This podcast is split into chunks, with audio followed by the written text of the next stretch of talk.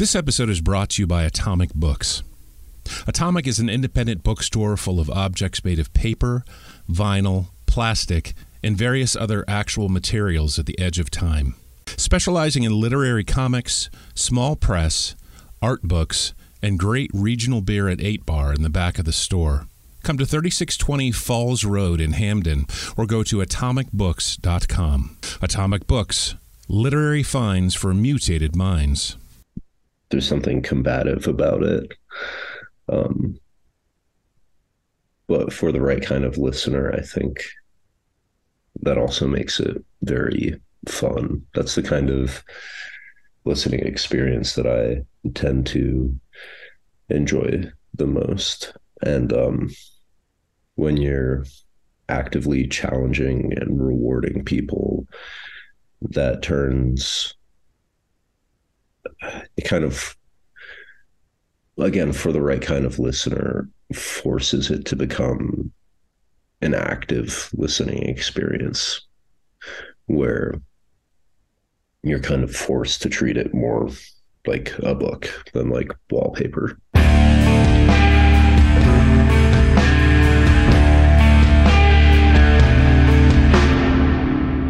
This is Essential Tremors. I'm Lee Gardner. I'm Matt Byars. The idea behind this show is to have musicians and other creators talk about songs that shaped who they are. We're not looking for favorite songs necessarily. We're also not looking for songs that they'd choose to take with them if they were stranded on a desert island. What we're looking for are songs that have significance to them, songs that might have changed the course of their creative lives or their lives in general. One,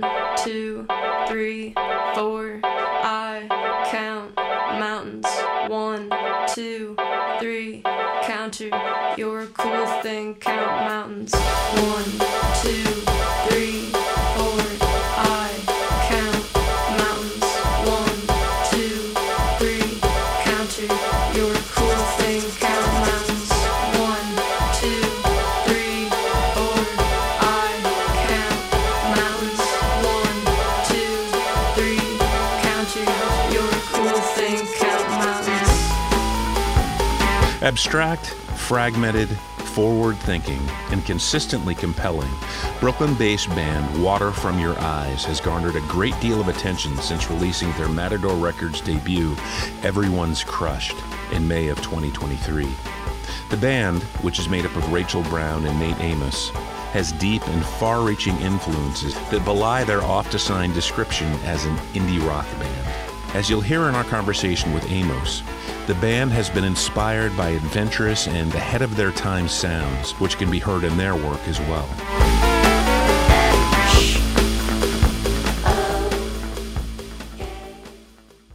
The first song Amos chose as being formative for him was See You Don't Bump His Head by Scott Walker.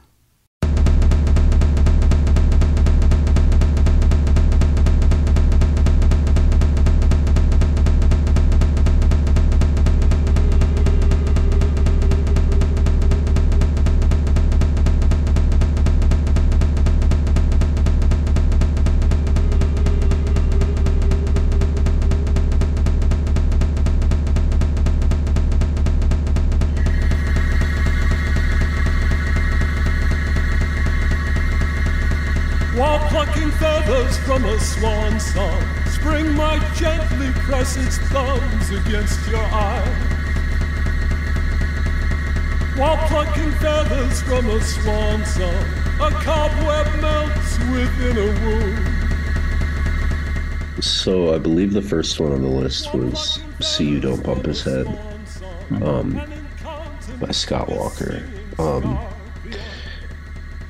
and that more so than that song in particular. That song was just my gateway into late period Scott Walker, which had an enormous impact. Um, I guess on the way I thought about music uh, and um, construction of song of songs and the purpose of songs. Um, I was always inter. I was always very driven by harmony and composition rather than lyrics early on. And he was the first artist that really um, got me thinking about music specifically as a mechanism for highlighting the lyrics and having the words be a primary thing, um, especially in his later period work. It feels like every sound, every arrangement choice, and inclusion of a melodic element is specifically there to emphasize something in the lyric, um, which I feel like is something that, you know, is obviously not like unheard of in modern music, but it's something that drives his work in a way that it doesn't necessarily drive a lot of other music that has come out in the 2000s. Um, and that song in particular, uh, it's from an album called Bish Bosh, which is kind of, for lack of a better term, probably the funniest album he made. Uh, and um, because a lot of his later period work is almost like excruciatingly dark and heavy and that song is it's certainly like spooky but it also is really fun. And i think a lot of that comes from the sounds themselves which are like almost zany. Uh, but also from this implication that he, as you know, someone who I believe was in his 60s at that point, was playing with all these more modern sounds. There's something very like glitchy industrial about it, and there's the whole kind of metal guitar breakdown that comes in just I believe once in the whole song. Um, and while it is kind of like this heady esoteric piece of work, it's also something that he's clearly having fun with. Um, and in terms of particularly the songs on that album, it's you know, it's the first song on that album. It's a little bit easier to digest, I guess. It's not um it's kind of unique in his later period albums which it's pretty it's a sh- pretty short song. I think it's like two and a half, three minutes long. Um and even though, you know, like I said, I chose it because that was kind of my introduction to what his later work was stylistically. I think still, if I were trying to introduce his later period work to someone, that would probably still be dep- depending on the person. There's a good chance that that would be what I would kick them off with because it's kind of like a bite-sized representation of what he was up to. So that song I really chose to be representative of his later work as a whole. What what would this have been sort of a, a left turn from, I guess, at the time? Like what would you have been listening to or, you know, were you already playing music at this point? Yeah. Um I'm trying to think what I would have been listening to before at the time. I think I first got into his later period work probably when I was in when I was like 23, 24, something like that. Um, and I was familiar with some of his other work. Actually, the first time I ever heard his music was um the song The Electrician being used in the opening scene of Bronson, um, which I maintain is one of the best uses of a full song in the opening sequence of a a movie. And it's like, and it, uh, you know, again, it that's something that captures the humor in his work, which I think if you listen to it looking for that, it's clear that there is a comedic element to his work. But I don't know so much that people approach his work looking for that specifically. And it depends on your sense of humor, because I have kind of a dark sense of humor. But if you don't, most of his work probably just comes across as horrifying. Um, but then the album with See You Don't Bump His Head, it's a little more out in the open. There's one song that's largely kind of like, or there's a whole section of a song which is essentially like a jester just roasting people, and he has all these one liners. And there's another one that has a whole section of like fart sounds. So it's kind of hard to hear that um, without appreciating a certain, you know, presence of humor. Um, but I think he, it was definitely at the time that I found it, it was definitely so, you know, for lack of a better term, some of the strangest music I had heard. I mean, in his music, you know, maintains that just because he is such a unique voice in um you know 21st century music and earlier on sort of throughout his whole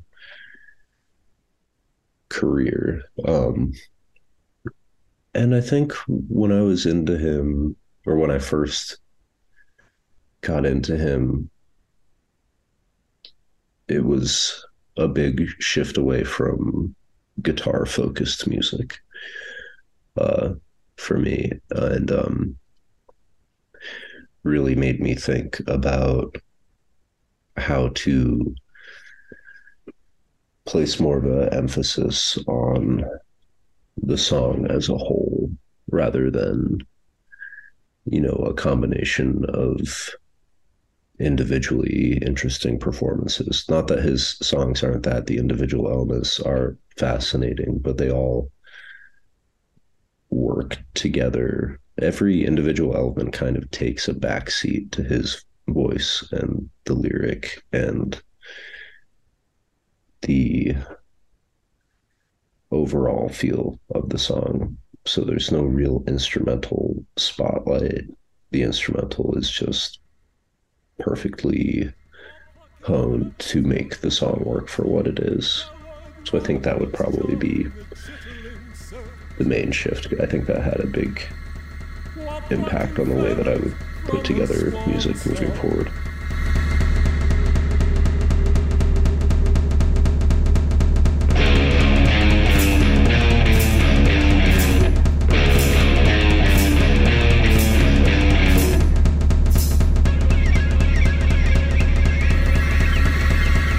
Um, I think maybe his um, his work and his career. Um, when you pick this song and just thinking about Scott Walker, I mean, you know, he was at one point a teen idol, right? You know, and he had this long career where he had a more traditional sort of pop singer um, career, and then he kind of you know moved away from all that and I guess rejected all that. I mean, by the time he was not so famous here as he was in Europe. And by the time I'd heard of him, he was the tilt guy. And he was, you know, it's like I only knew that stuff and found out about all of his more uh, kind of straight ahead stuff later. Um, but it kind of strikes me, especially listening um, to um, um your band, that you can do a lot of things with dissonance and you can do a lot of things with sort of darker sounds and not necessarily have to um, reject the idea or label of pop music. And maybe he didn't ultimately. I, I have read some interviews with him, um, and you know, I don't think he spent a lot of time talking about things like that. Uh, but I'm curious about how you think about that or approach that because clearly you're not, um, you know, you're you're you're doing a lot of interesting things with the music that you make, but you're also doing it in this context where you know you're on tour, you know you're you're doing a lot of kind of traditional band things, um, and I'm kind of wondering how you navigate that. I mean, I think for me, it's that I have an equal amount of love for more experimental music and pop music. And I kind of constantly find myself torn between on which of those two things I would like to place the focus. Um, and I think really the the balance of dissonance and pop in our music is kind of the result of not really being able to choose between those two things and just finding a way to make it work that feels that feels natural. Um, which kind of you know scratches both of those itches for me, but then also has the fun side effect being like, okay, so we're going to sneak all this truly strange content into this kind of pop format. So, uh, you know, not everybody, but a lot of the people who might hear our music might hear some you know experimental content that they might not be exposed to otherwise. So it's kind of turned into this trojan horse thing where it's just like okay like if the pop elements can engage people and allow them to let it in how far can we push you know any you know general dissonance or also like microtonal content and things that would really you know allow the teeth to sink in after they've opened the door. Um so it feels like a little bit like mischievous almost sometimes because it's definitely like poking. And sometimes it's you know there are certain songs that are definitely more extreme than others. Um, but I don't think that was ever really an intentional choice that got made where it's just like this is like what we're gonna do it really was just a result of being indecisive over a long period of time and allowing that to yield some sort of eventual result, I guess, a compromise.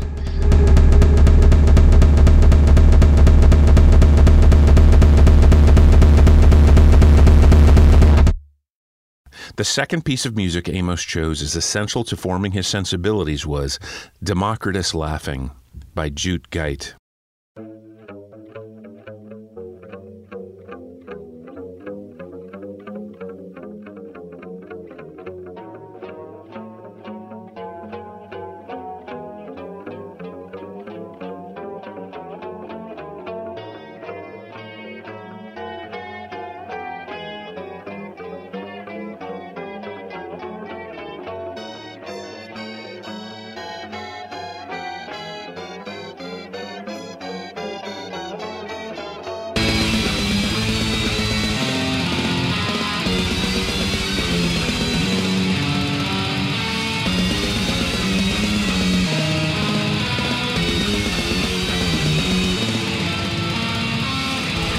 So again, this is like a piece that I kind of chose largely to be representative of his work as a whole.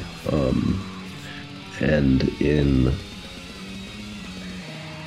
a tangible way, I can't think of another musician that has had a greater impact on um or I guess has driven me to try new compositional techniques so much. Um, I think um, his work was really my introduction, or I guess so. One of the cool things about his music or the way that he releases music is that he releases very detailed notes about how certain songs are put together. And um and also references composers that inspired him. And uh he was the first person that I was aware of to heavily employ um serialism and microtonalism and um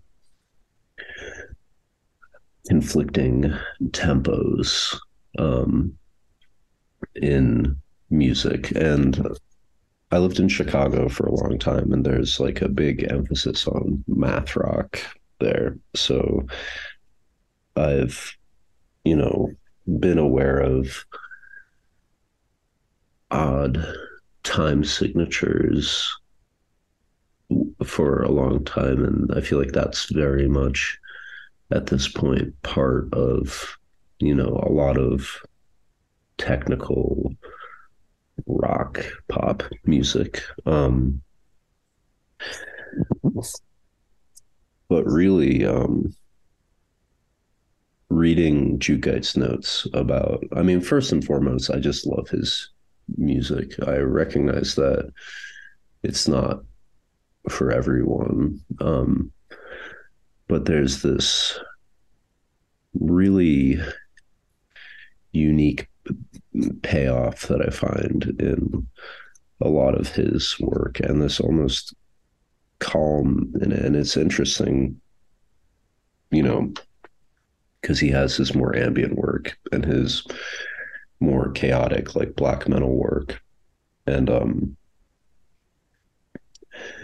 as you adapt to the more chaotic work, it almost becomes like ambient music just because of the density of it. Like I have fallen asleep listen to, listening to his music in headphones. Um, and there's something very calming about it. But I guess beyond the fact that I just I I really do think, you know, like like Scott Walker, I think he's someone that's totally uncompromising to his own vision, which I find to be very inspiring and worthy of respect. Um,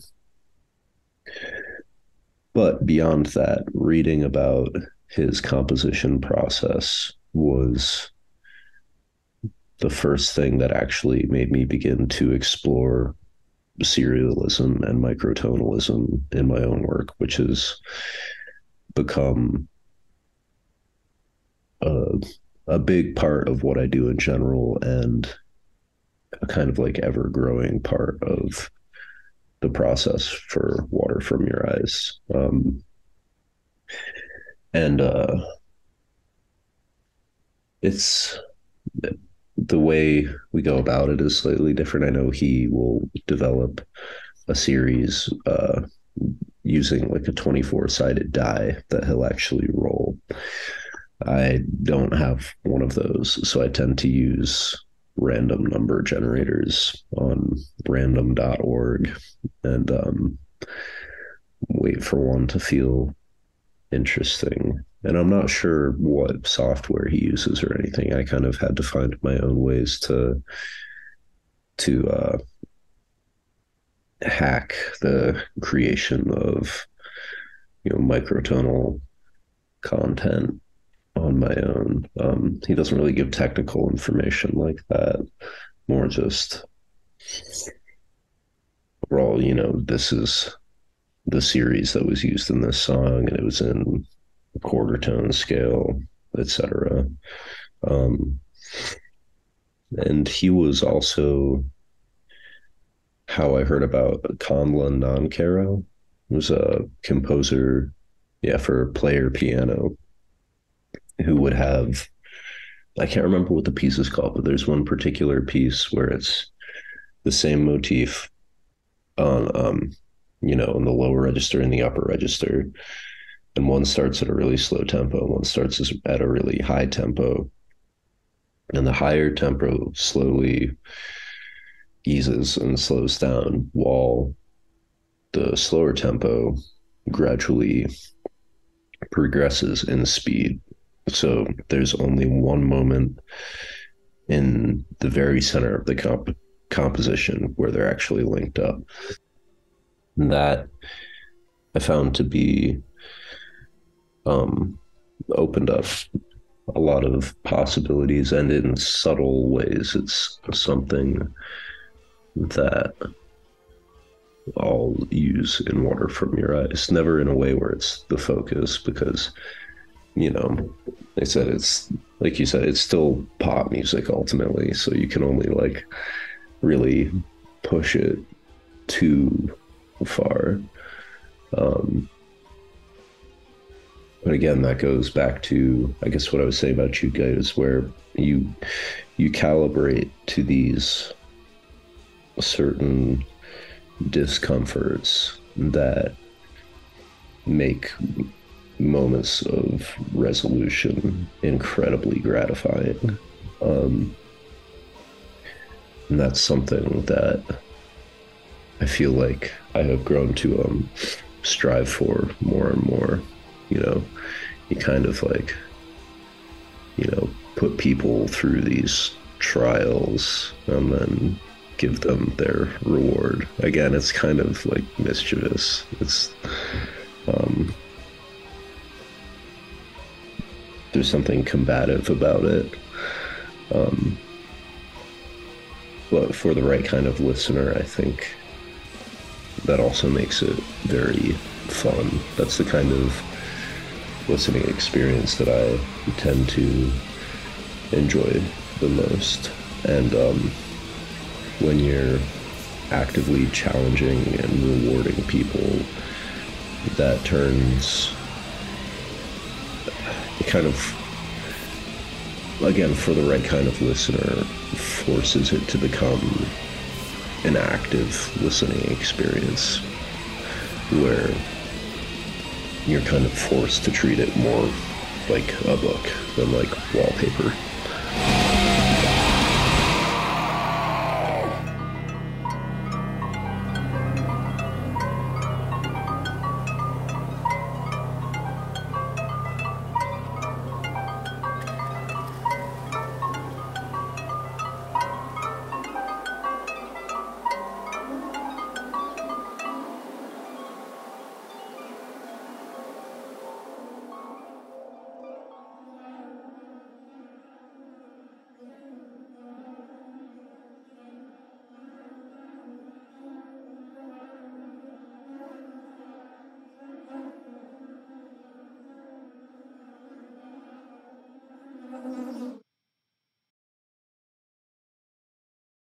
Beyond Video is a volunteer run video library in Baltimore.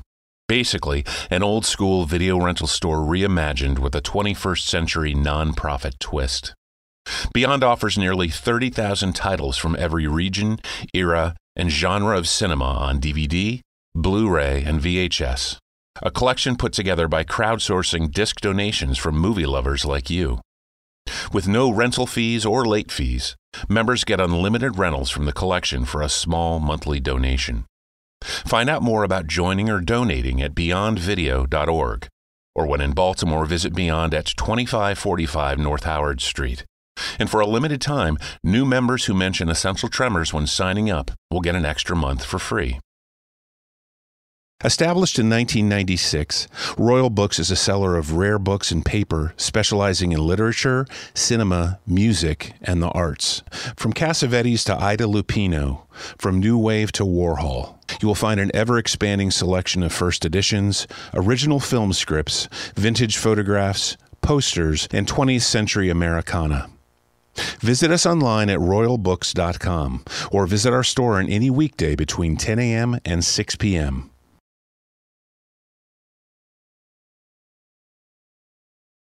The final piece of music Amos chose as being crucial to him was String Quartet Number 7 with Solemnity by Ben Johnston and performed by the Kepler Quartet.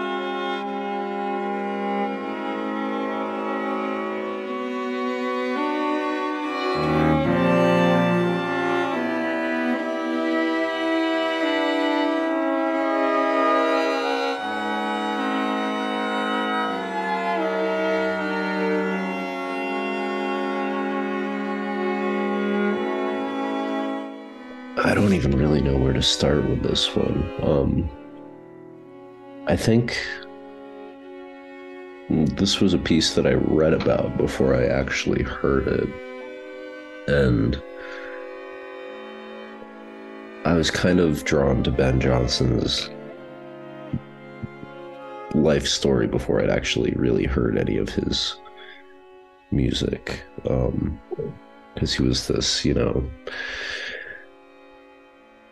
kind of like insane genius microtonal composer who um you know mentored under Partch and you know supposedly had this freaky sense of pitch and created all of these string quartets that were long thought completely impossible to play. And um but were you know works of mathematical genius on paper, um, while at the same time he was had this deep interest in American folk music that also found his way into a lot of his work. And I related to that because while you know my focus at this point is kind of on experimental pop. I grew up in a bluegrass household. I grew up playing bluegrass music, and my dad's still a bluegrass musician. Um, so that balance was something I was attracted to before I'd ever even really heard his music. And I think one of the coolest examples of that is his arrangement of Amazing Grace. I can't remember which um, string quartet number it is, but that is like a brutally beautiful piece of work. Um, but yeah, so string quartet number seven, part two with solemnity. I approached it um, expecting it to be more academic than anything else and was not ready for it to be probably what I think of as the most cosmic and beautiful piece of music I've ever heard. Uh, I kind of hold it above really anything else that I can think of. Anytime I try to describe it to anybody. It doesn't really do it justice. You know, you could call it a work of, you know, mathematical genius on paper. Not that I'm really am qualified to say that. That's just what I've been told. You can look at it as a technical achievement. The fact that the Kepler Quartet was under his direction eventually able to perform this piece that people said was unperformable for decades. You know, they had to retrain the way they heard pitch because I think this is the piece of his where you know it's all based on um sympathetic vibration in the strings um and ultimately results in I read somewhere that in this particular piece each half step is divided into a thousand possible notes which is just like an insane level of microtonalism that you know way beyond me. Um but brilliance on paper aside um the the feat of pulling off its performance aside it just is ultimately beautiful and that's not what i was expecting when I, you know, I think it was probably six or seven years ago when I listened to it for the first time. And um, it set me off on this kick. I really, I listened to nothing but his string quartets for a long period of time. And this one, you know, it could be because it was just the first one that really got me that it remains my favorite. But I also just, you know, for whatever reason, it's my favorite. Um, and there are moments in it that just,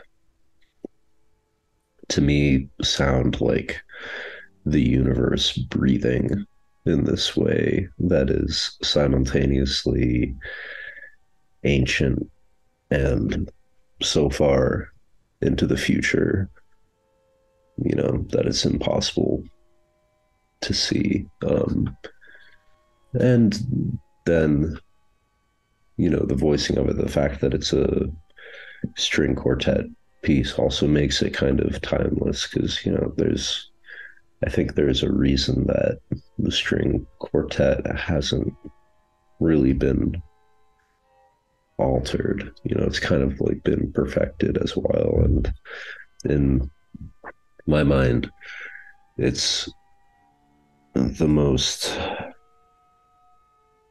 effective way or medium within music to communicate human emotion without the use of a human voice. Um, but yeah, so that song really is it's just kind of like this impossible benchmark. I think I will always, to a certain extent, be trying to make something that could potentially make someone feel the way that that made me feel. And it's kind of nice because it's like an impossible goal. Like, I'll never have to come up with a new one because I'll never be able to do that. um, but yeah, that's that piece is if I really had to choose, it's probably my favorite piece of music that exists. Um, which again is kind of funny to me because reading about it as this crazy technical, like the hardest thing to play ever, it's like all feels so like gimmicky when you talk about it, but it's ultimately just like gut wrenchingly gorgeous in this incredibly primal way. And I think a lot of that has to do with the microtonalism and abandoning conventional pitch for note relationships that have more to do with physics than anything else. You know, when you hear these really discordant moments that are I guess, vibrationally in sync with each other. There's something almost animalistic about it. It sounds like it's like something created in nature rather than from a musical instrument. And that as a result kind of gets removed from any context of modernity and turns it into a much more I guess I keep saying primal. It's like a primal thing. Um, it's like I feel that song in my DNA somehow.